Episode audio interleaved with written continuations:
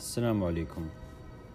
Today I'm going to read another essay and speak about it a little bit.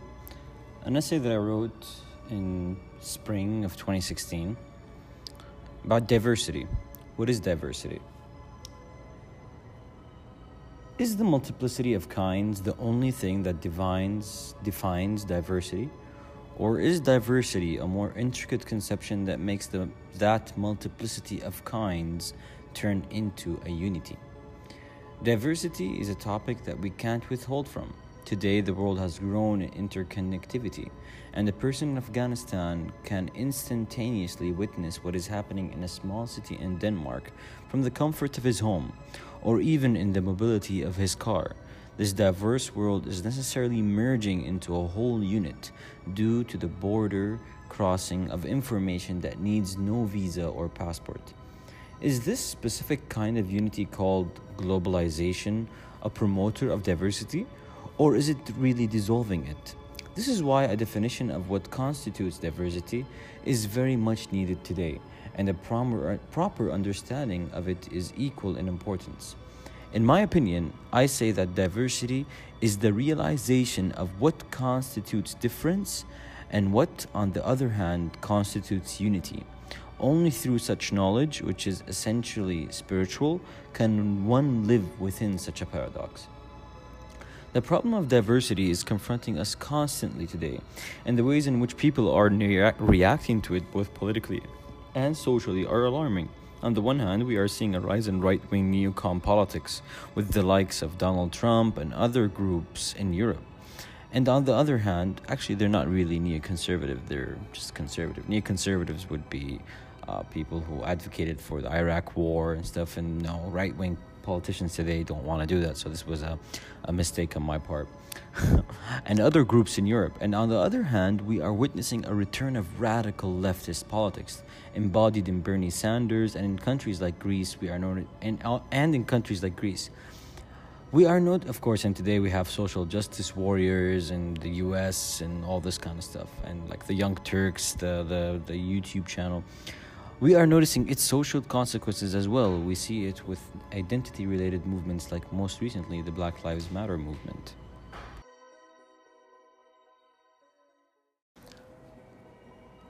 Along with uniting multiplicity movements like Occupy Wall Street that went to unite the multiplicity of the ninety-nine percent against the one percent.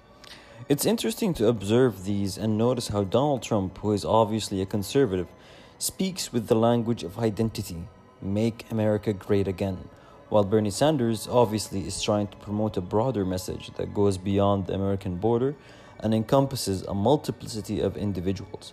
The need to understand diversity is growing in intensity before either or by before before either or tendency, unity, in quotes, unity and multiplicity, exceeds its healthy limit and breaks down society. To repeat that, معلش, or say that again, sorry.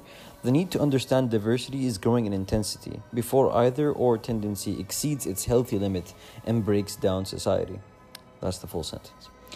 But this dichotomy between unity and identity, or multiplicity and difference, is indeed a difficult one. And it resembles the dialectical conflict present throughout history. Diversity is the result of a proper internal understanding of both polar opposites. Therefore, diversity, one can say, is the synthesis which can assimilate them into one thinking subject. It's a bit of a task, and it can be really difficult, for diversity needs both understandings to be fully realized. If you read about all cultures, cultures around the world, from tribes in the Congo to samurai clans in Japan, or some of the specific customs Arabs have, Arabs have, those will not necessarily grant you a diverse outlook or an internalization of diversity, nor does the focus on the I, your limited ego and its problems in relation to its history and future, enough for you to comprehend the other's identity or individuality, hence achieving diver- diversity. Hence, diversity, diversity in its first part means that you absolutely identify with your oneness and what you find, capital T, true, and at the same time absolutely identify with what the other understands as oneness and what he finds to be true. In its second part, diversity means an absolute internalization of all multiplicities you are surrounded with, along with the truth they bring forth as collectives, and a knowledge of your own place within a collective. This paradoxical issue was alluded to by the fifteenth century philosopher Mulla Sadra, and he expanded that, expand, explained that such polar opposites can only unite in God, which he called the doctrine of unity in diversity, or diversity in unity. الوحدة في الكثرة والكثرة في الوحدة. Therefore, a proper understanding of diversity, in my opinion, demands a spiritual awakening first. It ought to be both highly intellectual, ornament, ornamented with the beautiful, and highly invested in intuition and our relationship with our senses.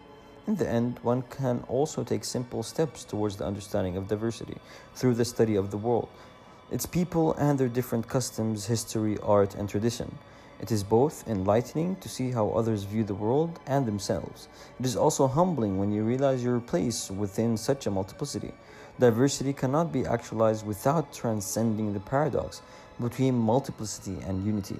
Therefore, both sides of this dialectic must be understood and internalized, not just swallowed up as mere information. That last sentence there sums up my opinion around diversity. It's not enough for you to know what people eat in such and such a country or so and so countries. That's definitely not the way uh, societies can be more tolerant or understanding.